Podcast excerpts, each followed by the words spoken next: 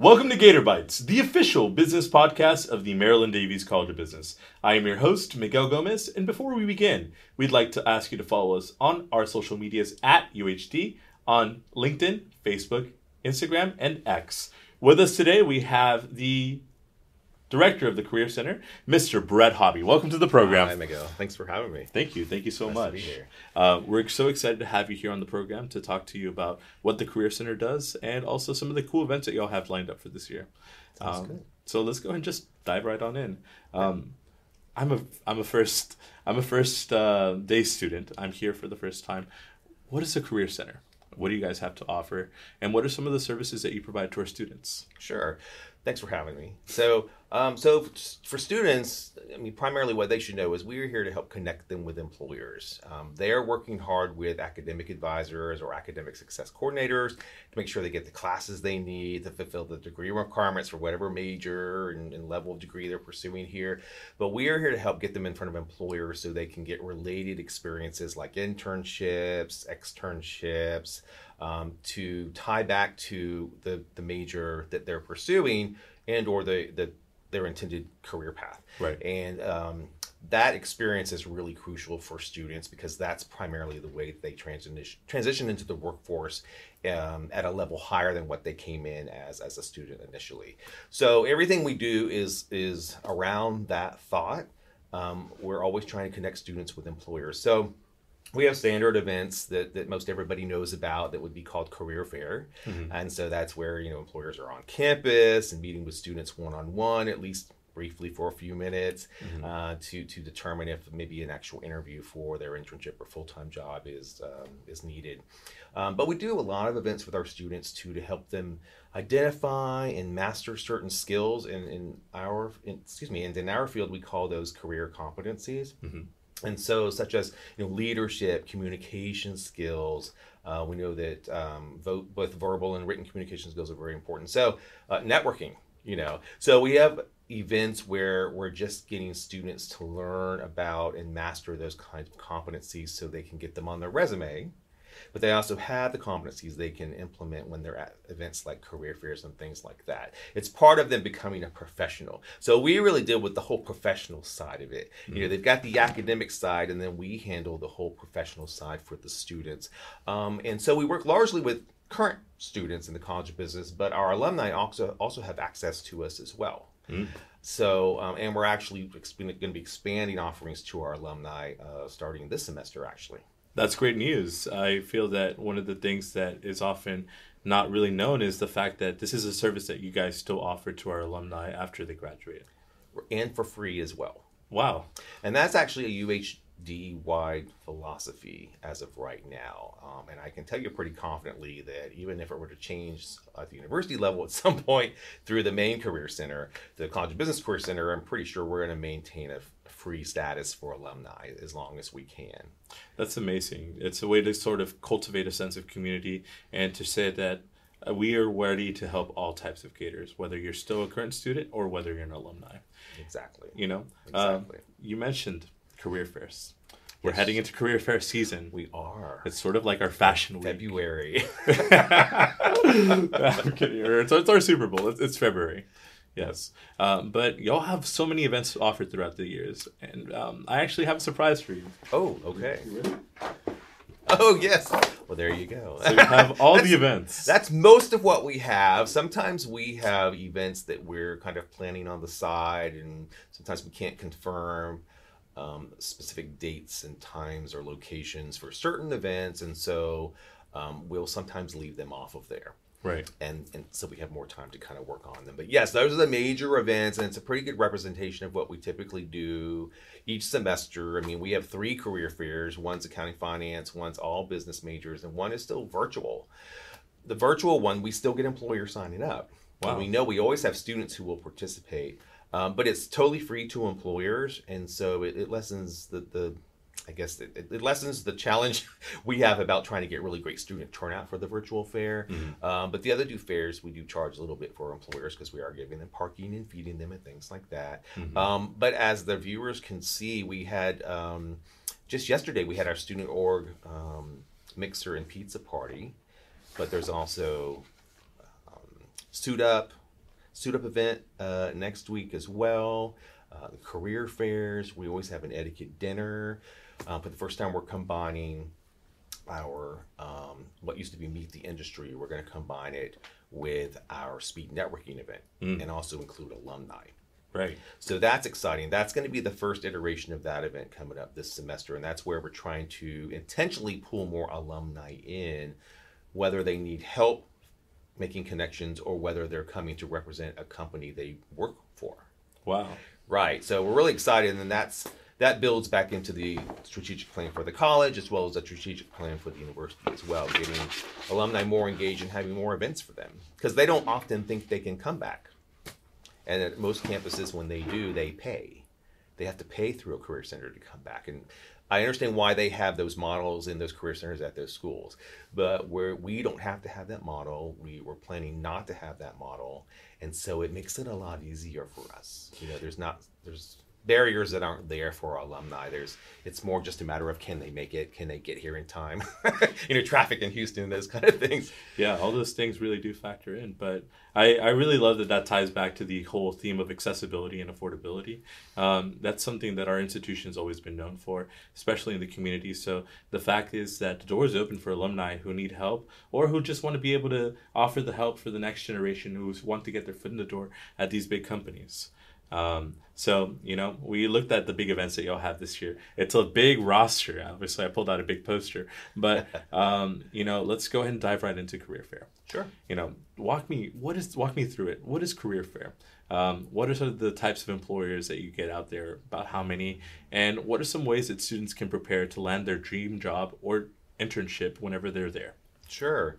So career fair uh, every fall and every spring, not really over the summer, um, but it's it's the main way we find that our students really have an opportunity to, to talk to an actual person. It's Mm. not just applying online virtually through great platforms like Gator Hired that we use or LinkedIn or other um, web-based um, platforms, uh, but it's an opportunity they get to meet someone in person, and so I think that's still a really big deal because. Um, you know, it's one thing to look really good on paper, but if you're also really great in person, then wow, you get like you get like extra gold stars, and you know those those recruiters are going to really be looking out for that student or that candidate's resume. Um, vice versa, if they're not so stellar on the resume, maybe although we really work with students on that, you know, they can they can make up for it in person. Now the reverse could be true also. They could be really great on paper, and then maybe they're not so stellar in person but that's why we have the other events to kind of help build up their confidence and you know how to start how to have small talk and how to find common things that are appropriate to talk about with anyone you know weather and traffic you know. You can always especially in houston you can always talk about those things.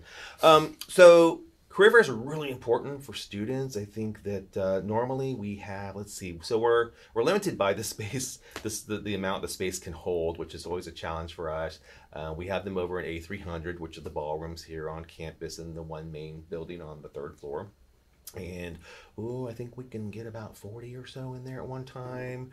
Um, and so, but because we get a total of you know 70 to 80 companies, we can't have them all one day. So that's why we divide them up. Now, for students, what's really great is even right now they can already they already can see the day, the time, the location of those events. They can already see the companies that have signed up.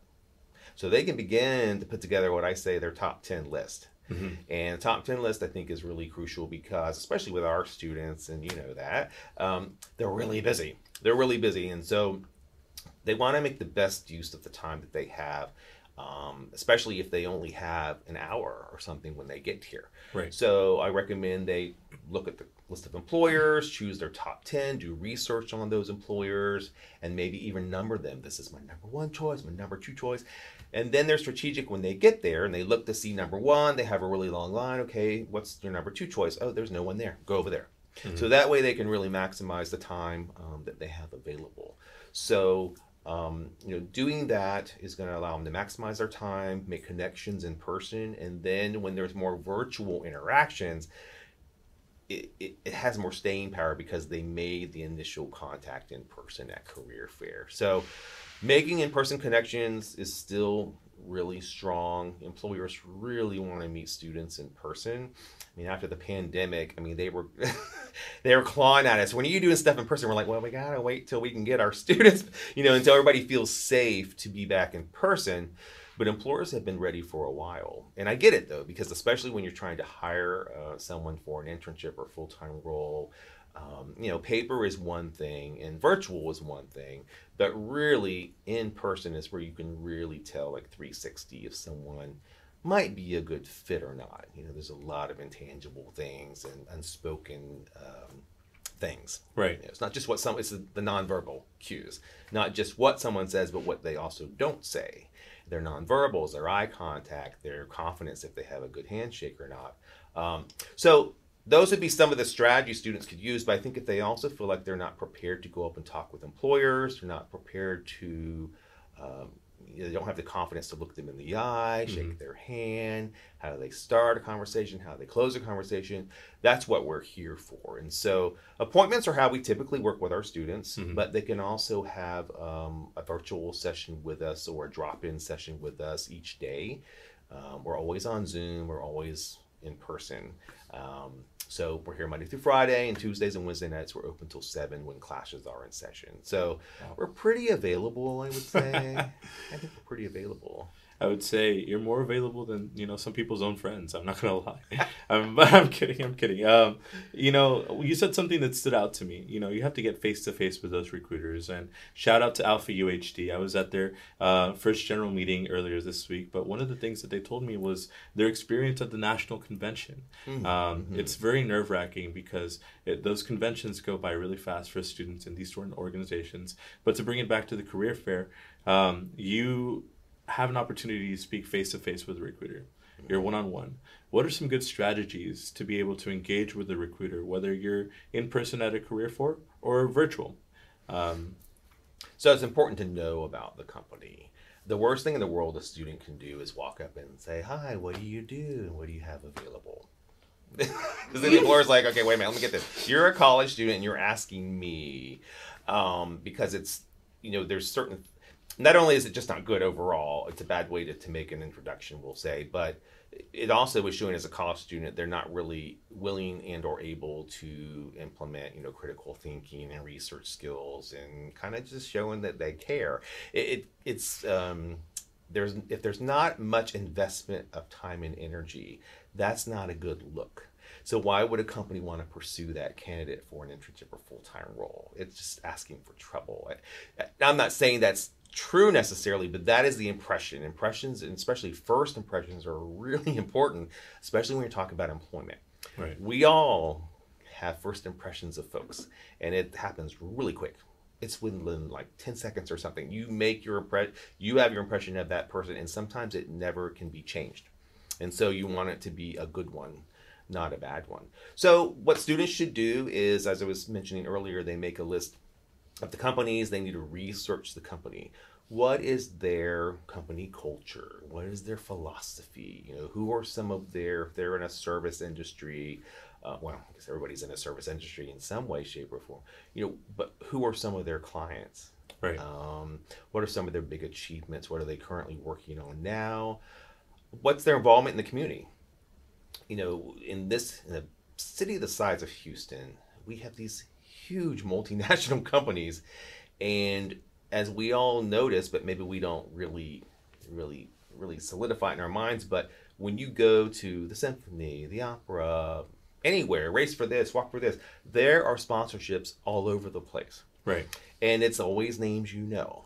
It's big energy companies, big accounting firms, mid-sized accounting firms. It's you know big box stores, it's grocery stores, it's restaurants, it's you know, and so what I want students to learn from that is okay, realize that they're sponsoring, realize why they're sponsoring, and realize that they're also involved. They don't just give money to sponsor it. Right. So they're looking for that kind of mentality within a candidate too.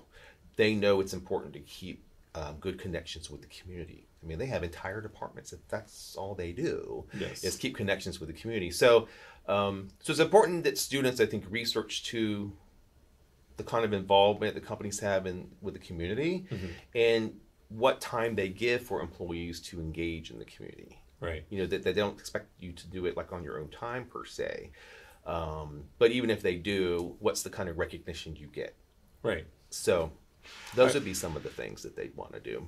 Nice. You know, those are very good strategies to be able to go in there armed and confident to be able to present your best impression forward and hopefully be able to get able to go to the next step in the process. Yes, that's the goal. So, one of the things we always tell our students is the resume is about getting an interview, and then the interview is about getting an offer. Mm. And you don't want to get ahead of yourself in either one of those. This is this point, this is this point. And also, if you get an offer, even if you really, really want it, I would always still say, don't accept it right away. Don't just knee jerk accept it right away. Uh, and I think our students in particular might get concerned about that and think, but they're going to pull it. No, they will not. they're not going to pull the offer. But as with a lot of things, it's it's what you say and it's how you say it to them. So you can say right away, "Oh, thank you. I'm really flattered. I am really interested in this position, but I need some time to think about it. When, by when do you need my response?" That is not going to shock them. They're expecting to hear that. They'll be more concerned if someone accepts it right off the bat, I think, because it makes it seem like the student's jumping at what they can get and maybe there's nothing else kind of they have nothing else in the in the In the pipeline. the pipeline. thank you. I can't think. Pipeline. But even if they don't they don't want to come across that way. And then also they have to realize that any com- any accepting of any kind of role it's a commitment you know? And we all have expectations of commitments that anybody makes to us for whatever it is. It could be the smallest thing to the biggest thing.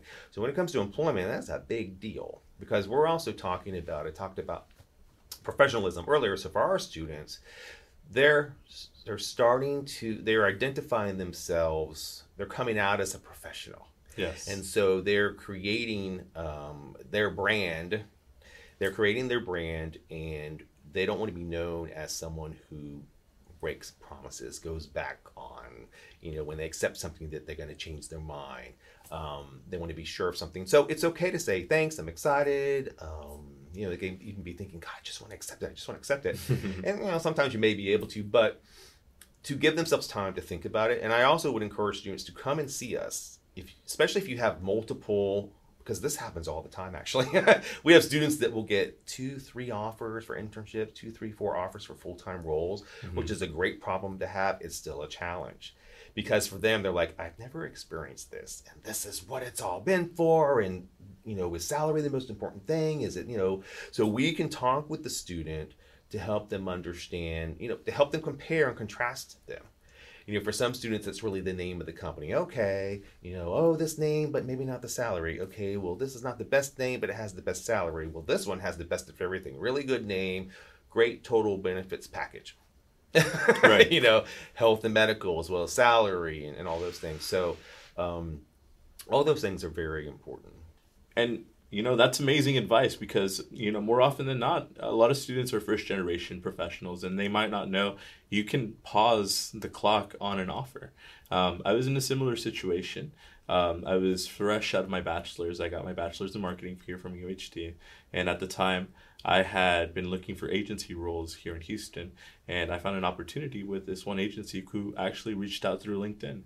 Um, also power of linkedin. You can find roles if you set it up correctly, recruiters actively looked on re- LinkedIn. yes Uh, we can dive into that in a second. sounds good But they gave us the, but I went through the interview process. They liked me as a candidate, and they were really, um, they moved really fast enough that they extended an offer.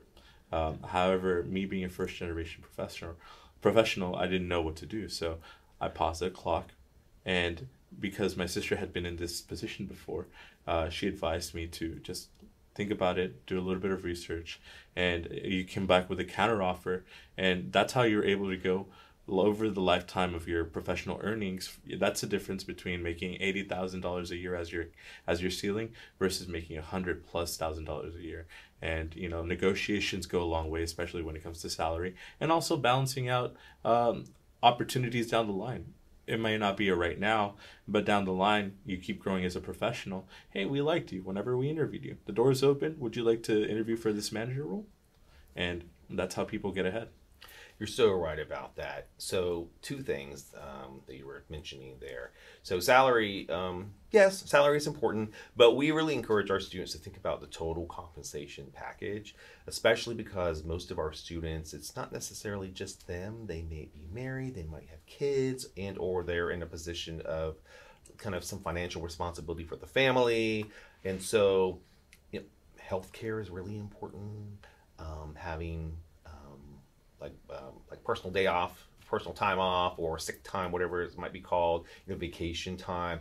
Those things are really important mm-hmm. too. And, and, although salary is good, you know, but um, if someone's paying you, you know, a lot, a lot of money, but you never get time off, are you going to really be happy? so something to, to think think about. But um, you're so right too in that even if a student gets an offer for a role and they end up turning that one down if they handle it appropriately, the company is not going to be upset.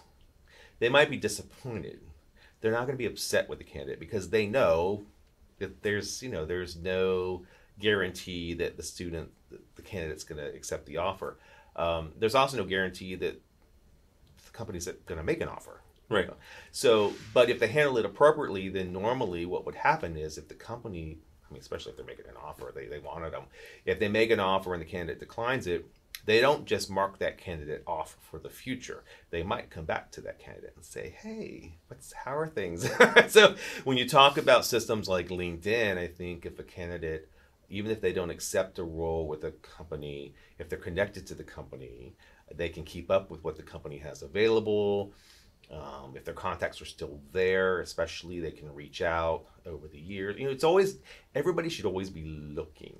Mm. You know, I I even look. It doesn't mean I'm looking to change the role that I'm in. I love what I do and where I am, mm-hmm. but it's it's it's really important that we practice what we preach. And so I always look and I get notified by LinkedIn daily. I looked at some things yesterday that came through. I'm like, oh, this is really interesting. oh wow, it's that much and it's fully remote. You know, I mean, I, I, get I get drawn to the same things that most folks do. It's you know, you see the money, you're like, oh my gosh, you're kidding me. But then you start to read also the description, like, okay, yes. I mean, they're not going to give you that much for you know hardly doing anything. Yeah. Um, but keeping connections is really important and um, keeping someone as part of your network can always come back to benefit you in the future even if you don't ever work for that company if there's um, connections you can utilize they might help you get in front of another company for a position that they have it goes both ways. Eventually, it's that eight degrees of separation, and who knows, you might be able to get where you need to just through building connections and building uh, friendly connections across your industry. Um, but it sounds like you're really well knowledgeable about all these skills, sort of like you're this um, American Ninja warrior of business and networking and career. You know, you guys have this awesome event lined up on your calendar. It's the boot camp. So tell us about this boot camp yes, and who yes. is this for? You know, what what do they? What do you think these uh, people who go attend the boot camp will get out of this? Okay, so the boot camps might be a little bit confusing as far as the title, because really what they're tied to for us has to do with the career fairs. Mm-hmm. Um, because since we have the in person career fairs mm-hmm. and then we have the virtual ones, they operate a little bit differently. Right. Um, I think we get more questions from students about the in person because, well, it's just in person's a little different. It's more intimidating. You have to be better, more prepared. You have to be, you have to be dressed appropriately.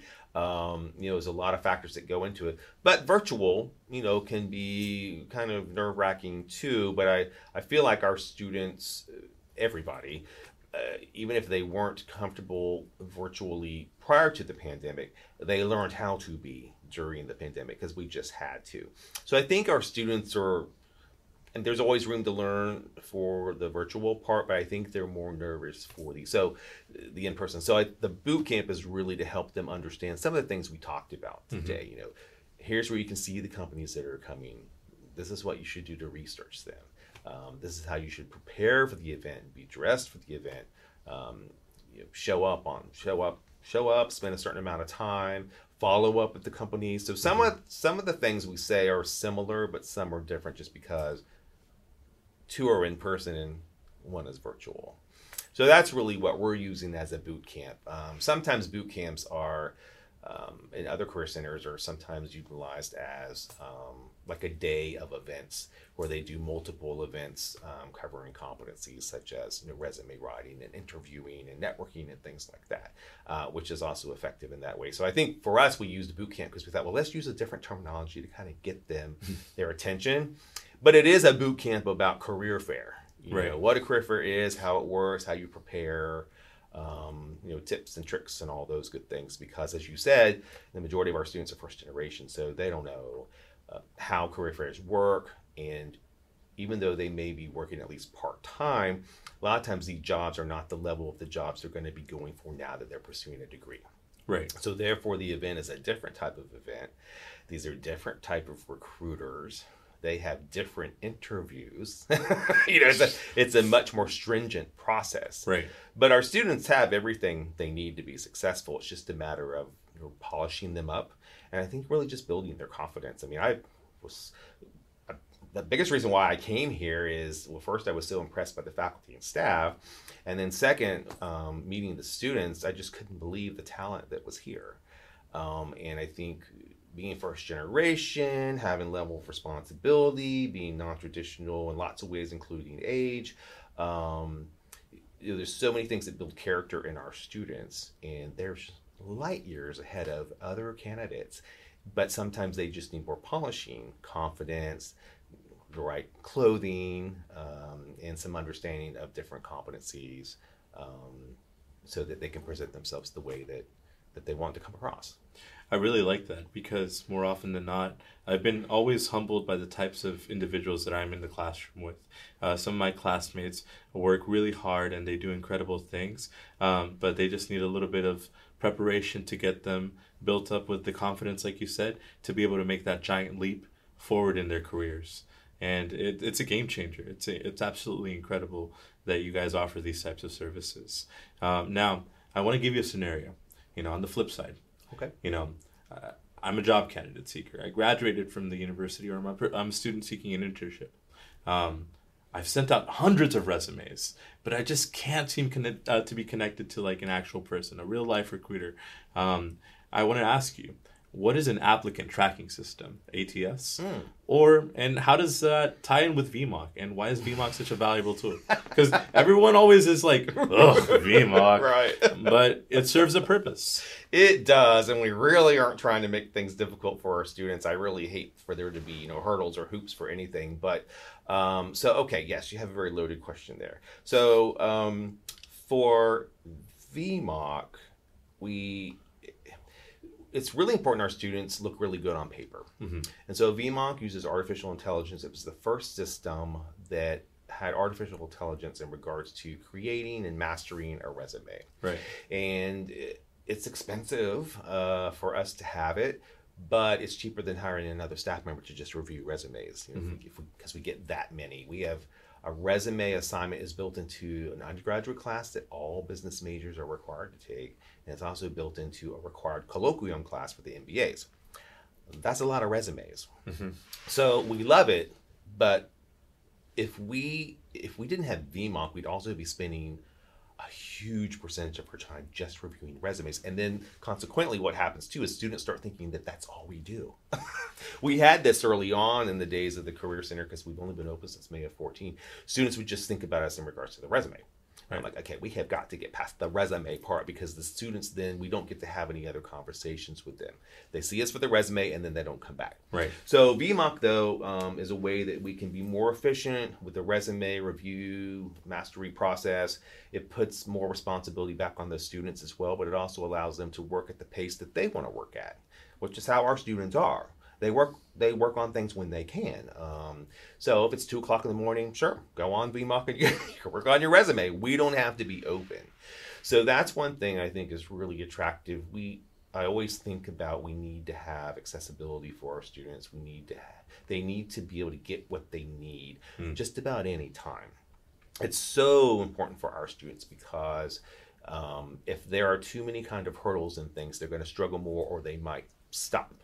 You know, they might say, "This is not worth it. This this is I can't do this. I can't juggle all these things. Right. Family and work and school, and I don't have a life." So yes, VMock is also really important because we know that companies, especially large multinational companies, which make up a lot of the companies in Houston, they use what are called ATS or applicant tracking systems. Mm-hmm. So these are computerized systems where they scan the resume in and they have it looking for certain words and, and phrases.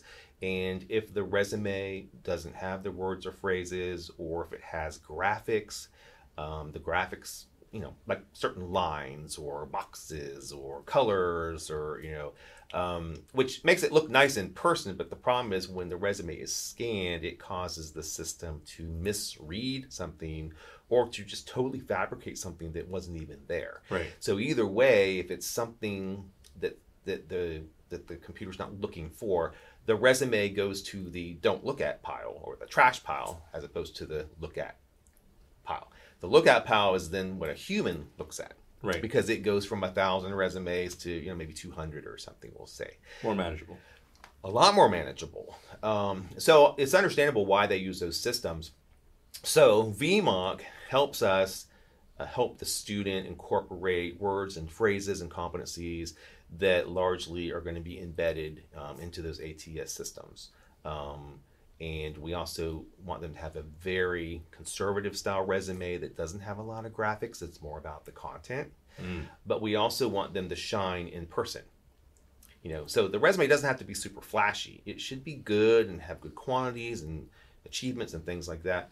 But when they couple that with being very good in person, it's very likely they're going to get an interview. So that's largely, that's ultimately why we use VMock, um, is really to help the students perfect their resume. Employers for years now have been saying their resumes are very good, and that's because of VMock. So we know it's frustrating with stud- for students, um, but what they don't realize is we want them to use VMock for those reasons, um, but we know they're going to run into a challenge with it. But we're here to help. We only expect them to give it a try, you know, three, four uploads, see what it says, try to implement the feedback, and when they can't get past that point, we ask them to come see us because we know what it's looking for. right, You know, we had to master that program before we launched it to the students, so we we know what they're going through. Um, and also, if we find something that's just not working right, or we've we've realized that the marketplace has changed and no longer are employers looking for you know this or that or whatever we can make updates with the vendor um, whose product we're using VMock and they will adjust it for us. Wow. so we have it specific to um, the majors and the degrees that we have in our college. It's not just some general system but it's not easy per se. But i think part of it too is that it's requiring our students to write um, write achievements for jobs they've had or where they currently are, not just job duties. We want them to put in quantities, percentages, and dollar amounts, and, and uh, numbers. They're not used to doing that. Competencies, leadership, um, communication skills. They have these skills. They just don't think of them with these kind of labels. Do you see what I mean? Yeah. So it's some of it's just we're kind of categorizing it differently for the students, and they, you know, I know it's extra work for them, but in the long run, you know, it's kind of double or triple count. They get to count it in class at the undergrad and grad level when they have those courses if they do their MBA with us as well as undergrad, uh, and then the benefit ma- mainly is that they get to use it with employers, Right. and they'll likely get a lot more interviews. So you've told us why ATS systems are what they are and why VMock is so important to getting past that. Um, do y'all have any events with VMock workshops this year? Oh yes, so we always have a VMock. We call it VMock Masterclass. Yeah. And um, sometimes we have an employer that comes in and helps present the information. But even if not, we present the information to the students. We basically kind of walk them through the process of uploading a resume, the feedback you get, and what VMock's then wanting. How do you change, make the changes so that you get the score you're looking for? Um, the other great thing about VMock is it's gamified. So basically, the students are trying to hit a score of kind of like 85 on a scale of 100. So if you think about it, and we're in higher education, so 85 is only asking for a B. We're not we're not asking for an A or 100 percent. Um, but we gamify it because I think for some folks, and I'm like this, I like to see where am I. Um, but anyway, so VMock Masterclass is really great for students to attend so they can better understand VMock, whether or not they've used it yet, but especially if they haven't used it, I think they'll have um, they'll have an advantage over other students um, starting to use it that haven't come to that master class. Um, you know, we share a lot of tips and tricks that we have um, that normally we don't share unless the student comes to us directly in an appointment or you know, kind of a walk-in or a drop-in. So that event allows them to get that knowledge way beforehand, before they run into it. And you know, we do have some students that get their resume through it very quickly. I love that. You know, honestly, it sounds like you're ready to arm these students with these business skills, sort of with their with your business jujitsu, and you're gonna be training them in the dojo. Uh, all right, let's talk about feedback. You know, um, we're about to get where one of the things my mom used to always tell me is don't act a fool at the dinner table. And I see that you have a business etiquette dinner at the end of the semester. Yes. Um, let's talk about why is it so important to be able to know how to navigate those business lunches and you know answer this age old question for me. Which one is the salad fork? well, we'd have to have kind of the layout there, but um, so etiquette is is you know it's part of professionalism. Mhm. Um, you know, it's it's it's a competency. Professionalism is actually a competency, but it's it's a lot more general than some of the others by name. Right. Um, but etiquette dinners are really important because most of us don't grow up. I mean, we have basic manners at home, right? Right. You know, certain things. Don't put your elbow on the table. You know, you use a fork instead of a knife, and maybe you hold it this way. But, but even if you, even the things that you learn from your parents at home or your siblings or all of them, when you go out to eat somewhere, Mhm. and if you're invited as a guest somewhere, someone's home or out at a restaurant, and it's a, it's a, um, you know, it's a, a more fancy, we'll say dinner. Um, there's nerves there, Yes. and then, but also, as you said, there could be a place setting that's something like you've never seen before. Mhm. There are three utensils on this side. There are three utensils on this side. There's a utensil up here or two. You know, there's a coffee cup. There's water or tea. There's dessert. There's bread. There's stuff all over the place Right. and you're thinking, oh wow, all this is just for me, and every person has a whole place setting like that. So for our students in particular, that is very overwhelming. So the etiquette dinner, okay, so why it's important too is once again circling back to these multinational companies we have. We'll talk about consulting roles and accounting firms in particular. So they have clients, and they have clients who we also would recognize but so easily by name. And when, you know, to schmooze them to get their business or to maintain their relationship so they continue to get their business, the accounting firm will have, you know, folks take them out to breakfast, lunch, or dinner. And certainly every time you move to a level, like breakfast is maybe more casual, but then you move to lunch, it's a little more formal. Dinner is probably a little more formal. Right. Um, so it's important as far as relationship building, making connections. It's everybody has to eat, so it's time that that's going to be dedicated to that purpose anyway. Why not have kind of a meeting over that too? Yeah. Um, so it's always a part of those positions for any of our students. Not only is it something that would happen when they're in the role, but it's something that they put because of that. Something they put them through in interviews. Right. And so the etiquette dinner, we bring in an outside consultant who's nationally known. She's really entertaining. Um, she loves the students. She um, she presents etiquette dinners, uh, etiquette consulting for large multinational companies, but also for um, university students as well.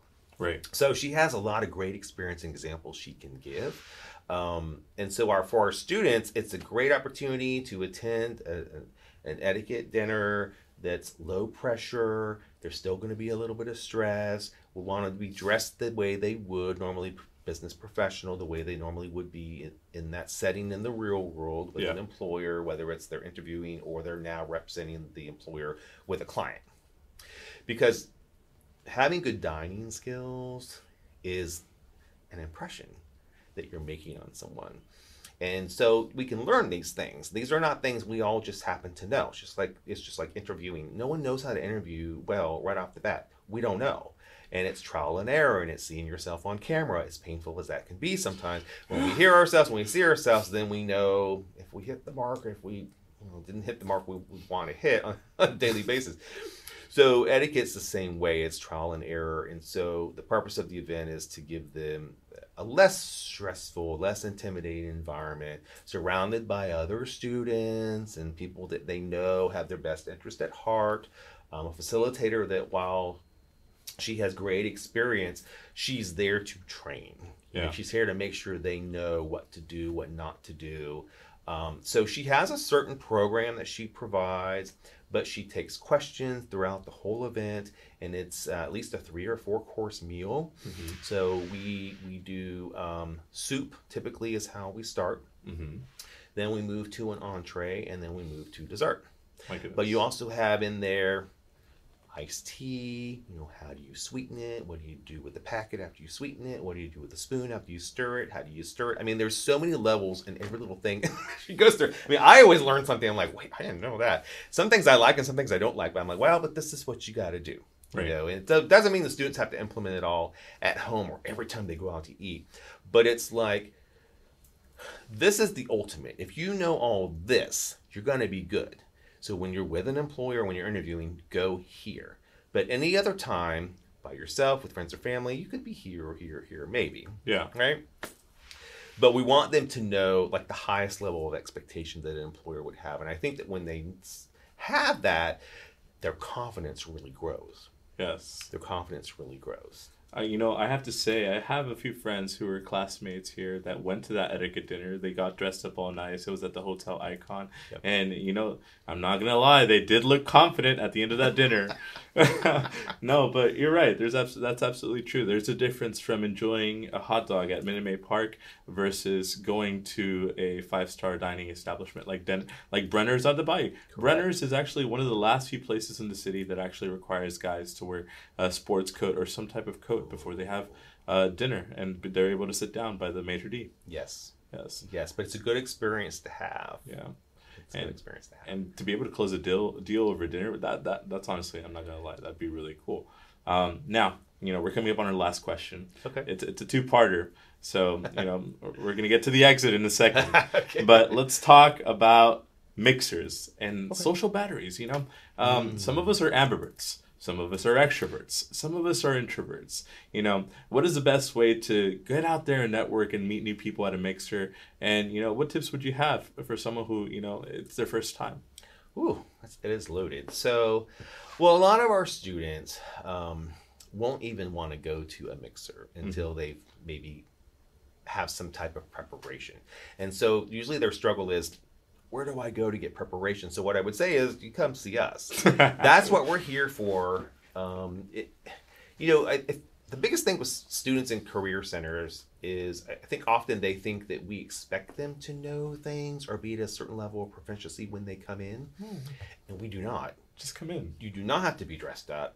Be in jeans, be in shorts, enjoy being a student. Um, we're here to help you. You don't have to be dressed any certain way, unless it was for an interview with an employer, you know. But come see us, and then we don't expect you to know Mhm. really anything. And I love when a student comes in and says, I have no clue, but I'm here. And I'm like, terrific. Because that is honestly, Miguel, the biggest thing. If we can get students to just come see us, then we can help them. Right. So I think, in, in particular, I think our students, because they're so used to being self-sufficient, which is a huge skill. I mean, I commend them on that. But it's okay to admit to us, really anyone in the university, I'd say, that you are not an expert in something that you don't know. It's okay. This is a safe place here. we are here for the student. So we want them to be successful. So, I mean, in my mind, it's better if a student is honest with me and say, Mr. Hobby, I have no clue. Okay, let's get started you know but if they come in then i have to we still have to assess anyway where they where they are compared to what they say where they say they are. So coming into us and helping them understand um, you know how you start small talk with someone how you try how you maybe find something in common or what topics of conversation are safe topics.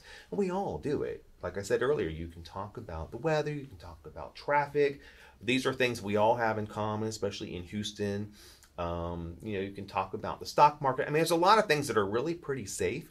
The two big things to stay away from would be like religion and politics. No. Yeah, just they want to just be really careful of very, um, uh, very polarizing type topics, especially Yeah. with someone you don't know. You don't want to, even people you do know, sometimes you don't want to go there. Um, so for a student who doesn't know, uh, you know, how to handle a mixer, we can help them understand some of these things, and then if they go, they don't feel so unprepared. And I think that's the uh, the biggest reason why they feel kind of scared or nervous about going. Yes. I mean, none of us want to look or be be um, pointed out as, oh, they don't know what they're doing. Look at them standing over there. Now, something you mentioned that's interesting about personality type. So, you know, introvert doesn't really mean someone's not social. It, it has more to do with their energy level and how it depletes and how they refill it. Mhm. Um, an introvert, as they, when they're at an event like a mixer, and I'm actually an introvert by heart, so I can do what I love to do, but I've learned what I have to do to come across the right way. Right. But because when I tell people I'm an introvert, typically they're like, "You no way," and I'm like, mm-hmm, "I'm really an introvert, especially with my circle of friends. I'm like the well, depend. Sometimes I'm the quietest one, sometimes I'm the most talkative one. But when I go to an event like a mixer, I get drained. Like my my tank is on full when I enter, and it starts to go down. Mm. And when I hit empty, I have to go Yes. because I just can't smile anymore. It's not that I'm not authentic. I'm worn out. Like I've been socialized to death. I gotta go. My tank's on empty. I have to go. And whatever I do, small group of friends, playing tennis, having a nice dinner, watching a movie, playing with my dogs, whatever it is for me. That's how I get that gauge full again. Extroverts go. Their tank's on full, and the longer they're there, it just keeps getting more and more full. They, you know, they fill two, three, four, five, six tanks. They get more energized. And so um, sometimes if an introvert and extrovert go to an event together like that, eventually the introvert's like, okay, I'm gonna go. And the extrovert's like, ah, it's just I'm just getting started. The introvert might go, the extrovert stays another two hours. So neither is better than the other. It's just a matter of knowing which type you are Right. and really owning it, but being prepared for it too. I think introverts are more likely to need preparation when going they don't want to be maybe surprised they don't want to try to figure something out like spur of the moment um, so if they get the preparation in they go and then they realize when their tank is empty Mhm. they go but i think if they also have a plan like a career fair and they've got their top 10 like if you give them instructions i think they're going to look at the they're going to follow the instructions and they won't think so much about oh i'm nervous about so and so because they're following steps one two three. An extrovert i think wants more flexibility. They're not going to be concerned about it. they can adjust really quickly sometimes. And now obviously there's mixing and matching right? Yes. i think we can we can have kind of a dominant type and then we can have the other you can be in between like Mhm. what you were saying. So i think i'm in between. I can adjust. Sometimes i have to force myself uh, to be more extroverted but I've learned over the years to do what I do, I have to be. But thankfully, in my field, I get enough time where I feel like I nurture the ex- introverted component of who I am, mm-hmm. and then I'm ready for when I, I need to turn on the ex- the extroverted component, if that makes sense. So I try to share that with our students too, because I've seen students come in and like painfully shine, introverted. Not that they're the same thing, and but as they gain confidence and they had know they have the ability to plan and research and be prepared, and then they go. It's amazing how they change from the time they enter as a student to the time they walk out the door. I, so many examples, like a totally different person, but that's what we want. For, you know, and, and, and that's not saying that they're employed in their field or not when they when they leave. I mean, that's a separate thing. But I think just the journey they've been on and the growth that they've encountered, I feel like they get so much. Like it's been worth it for them. It's been um, more than just the academic part. They've embraced. They've learned so much from the whole experience, and they walk out a totally different person. They're still true to who they are, Mm. but they're this whole different person and it's a true benefit to them. You know they've changed their life and they change their families lives too often. You know this. You know many it's an entire and also they they change the lives of siblings coming after them often too. They they've kind of forged this path and there's now a path that those siblings can look to and maybe follow because it's yeah. been laid out for them already and that's hard It is. to- that's a scary so i don't want our stu- i understand why they're scared or nervous or don't think they can make it or what you know but that is what we're here for if they come in and say i don't have a clue but this is what i need that's what we're here to help them with You know, on the flip side, I have to ask you another question. and I think this is it. The time has come to say goodbye. Oh, rats. But you know, you're leaving the mixer. You know, what is the best way to say goodbye to those connections that you've made? And what are your thoughts on the Irish exit? so I do think it's important to always say goodbye. Um, so if you're at a mixer, it's a little easier to just kind of disappear, and no one's going to really notice that much. Um, but it's important. Well, well. So when you're at a mixer, the goal is to to meet, to have good quality connection. So it's not necessarily um, a numbers game, I, I would say, but you do want to meet a certain number of folks, and I think conversations start and end throughout the event. So when you're leaving, it, if you've met 20 people, it's going to be difficult to say bye to all of them. I think you always say bye to the host or whoever you think you might need to say bye to, or certainly you would say bye and that you're leaving to the last person you talk to. But what really you should be doing is during the mixer as you're meeting folks, um, as you see you're transitioning to you know ending that conversation you need to get some contact information.